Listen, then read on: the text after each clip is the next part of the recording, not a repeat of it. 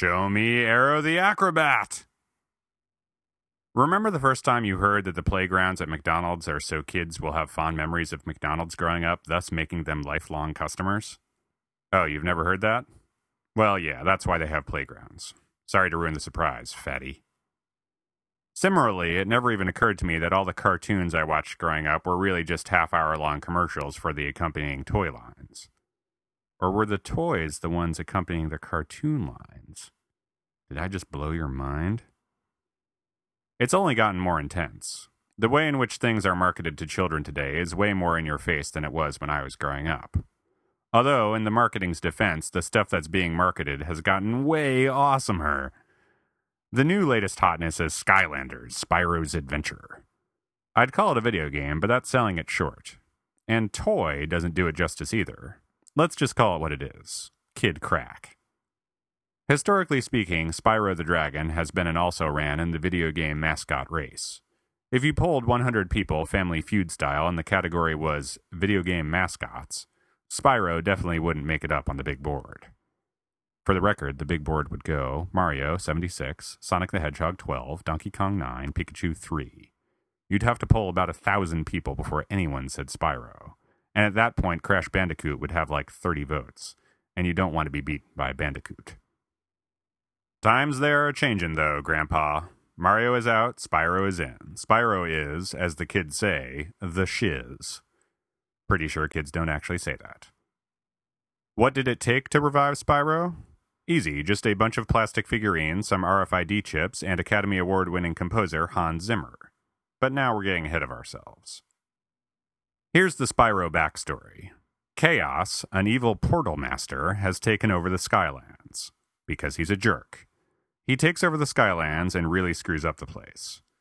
So you take up the role as a good portal master, inheriting the role from Master Eon, long story, and it's your job to take back the Skylands from Kaos and restore the core of light, which repels the darkness, which is the core of all evil, using your portal of power with the help of the Skylanders.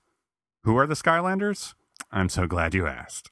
The Skylanders are a mystical group of creatures whose ancient mission is to protect the Skylands. Makes sense. And the core of light, opposite of evil, under the tutelage of their portal masters. Tutelage.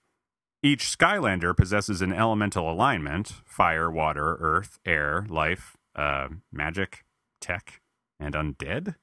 Undead? Totally an element. You still with me? Good, because there's more. Unfortunately, Kaos, being the jerk that he is, has banished the Skylanders from the Skylands and sent them to Earth. Upon entering our atmosphere, the Skylanders were turned into toys as a result of Earth having no magic. Wait, why were they turned into toys? That doesn't make any sense at all. Toys that your parents can buy for $7.99 a pop. Aha! Suddenly that makes total sense. So this is where it gets diabolical and kind of awesome. The Skylanders have been banished to Earth, specifically to the toy aisle in Walmart. Gotcha. You are a good portal master. Why are you a good portal master? Well, because you're a 10 year old boy and your parents just bought you a video game and a plastic portal of power for $69.99. Because even in the kid world, much like the adult world, money translates to power. Along with your video game and your portal of power, you get three little plastic figurines Spyro the Dragon and two of his friends. Gill Grunt and Trigger Happy, please. Each of these little guys has a computer chip in his foot, or fin, or roots, or whatever, that the portal of power can sense. So whenever you place one of these guys on your portal of power, he appears in the video game on your TV. Holy crap! Better yet, you can take your little Skylanders figurines to your friend's house, plop them down in his portal of power, and your Skylanders will appear alongside his Skylanders, with all the gear you've earned in your game in his game. And then you can have your Skylanders fight each other like degenerate gamblers at a dogfight. Anyway, you can already see where this is going. You get three of these guys when you buy the game, but there are 32 of them, with more on the way, for $8 each.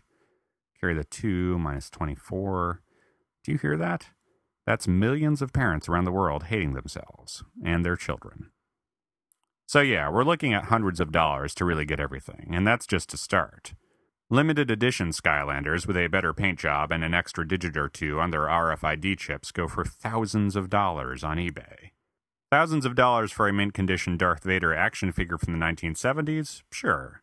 Thousands of dollars for a Skylander from a couple months ago? This is madness. Even when Pokemania was at its peak, collecting them all was limited to a couple $30 video games and some trading cards. Spyro has out Nintendoed Nintendo. The worst part of all this is that apparently the game isn't half bad. It's gotten good reviews, the puzzles are well thought out, and it's even got a sweet soundtrack by Hans Zimmer. Yes, Academy Award winning composer from The Lion King and The Dark Knight. That Hans Zimmer. Well played, Spyro. Eat it, Mario. Point is, even I want to play Spyro. Granted, I am a child trapped in a man's body, but come on here, Rafferty, there are limits.